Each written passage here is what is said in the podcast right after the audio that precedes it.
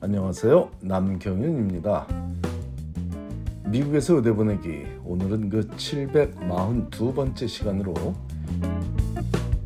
미국 의대에 전액 장학금을 받으며 진학하기 위해 필요한 MCAT 성적에 대해 알아보겠습니다.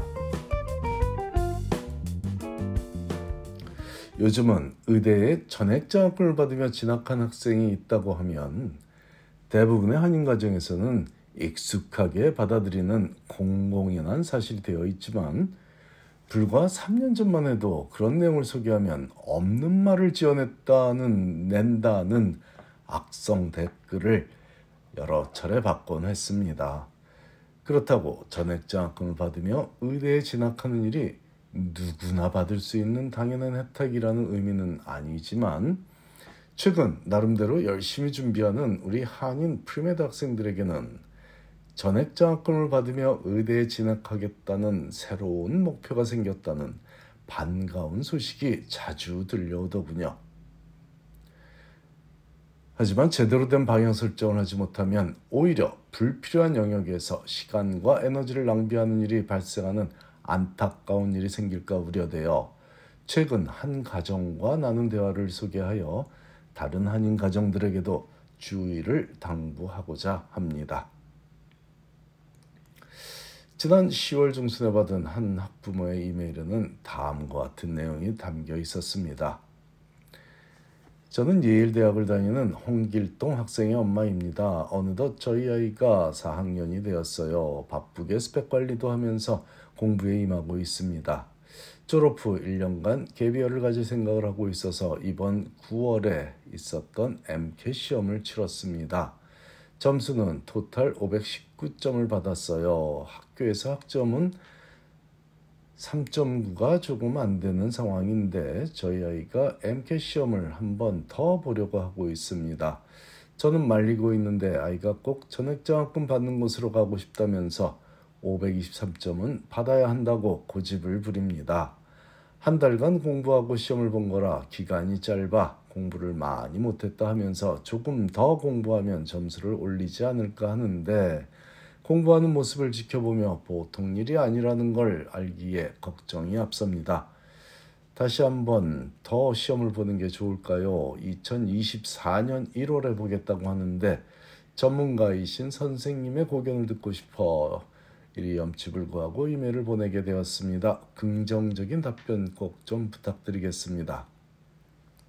자, 이런 내용의 메일이었는데요. 학생의 개인정보를 지금 소개하고 있는 내용보다 조금 더 자세히 알려주셨지만 민감한 부분은 제외하고 공개하고 있는 이 학생은 초등학생 시절에 제의대 진학 세미나에 참여했던 매우 기억에 남는 학생이었기에 다음과 같은 답글을 보낼 수 있었습니다. 아, 길동이가 벌써 졸업반이 되었군요. 멋지게 성장한 길동이가 자랑스러우시겠습니다. 그 힘든 대학에서 학점 관리도 열심히 했고 MCAT도 우수한 성적을 받았네요. 특히 한인 학생이 컬스를 132점을 받았다는 점은 의대 입시에서 큰 장점으로 부각될 것입니다. 오래전 제가 준 조언을 잘 지켜줘서 고맙고 보람스럽네요. 519점이라는 점수는 MCAT 성적만 놓고 보면 하버드 의대라도 갈 수 있는 성적이므로 굳이 다시 보지 않아도 좋습니다. 차라리 시험 공부를 다시 하는 시간에 조금 더 발전시키고 싶은 활동에 좀 더 적극적으로 참여하는 프로덕티브한 시간을 보내면 좋겠다는 의견입니다. 하지만 제가 지금의 길동의 모든 것을 제대로 알지는 못하기 때문에 이 조언이 옳은 조언이 되지 못할 수도 있습니다만 제 학생이라면 100% 그렇게 조언하겠고 지금까지 그렇게 해왔으므로 그 학생들 중에 전액장학금을 받으며 의대에 간 학생들이 많았다고 믿습니다. 전액장학금은 성적으로 주는 것이 아니라 매력적인 활동들을 기준으로 준다고 전해 주십시오. 도움이 되었기 바랍니다. 자, 제가 답글에서 언급했듯이 MCAT 519점은 원하는 모든 것을 얻을 수 있는 성적이며 518점으로도 하버드 의대에 진학시킨 경우도 있고 top 5 의대들의 전액 장학금을 받으며 진학시킨 경우가 허다합니다. top 5? 아, 굳이 top 5라고 말하지만 아무튼 뭐 여러분이 아시는 뭐 NYU는 장학금이 아니지만 NYU 의대도 있었고 유펜 의대도 있었고 스탠포드 의대도 있었고 유 잔스홉킨스 의대도 있었고 아주 많은 의대 전액 장학금을 받으면서 간 경우들이 많습니다.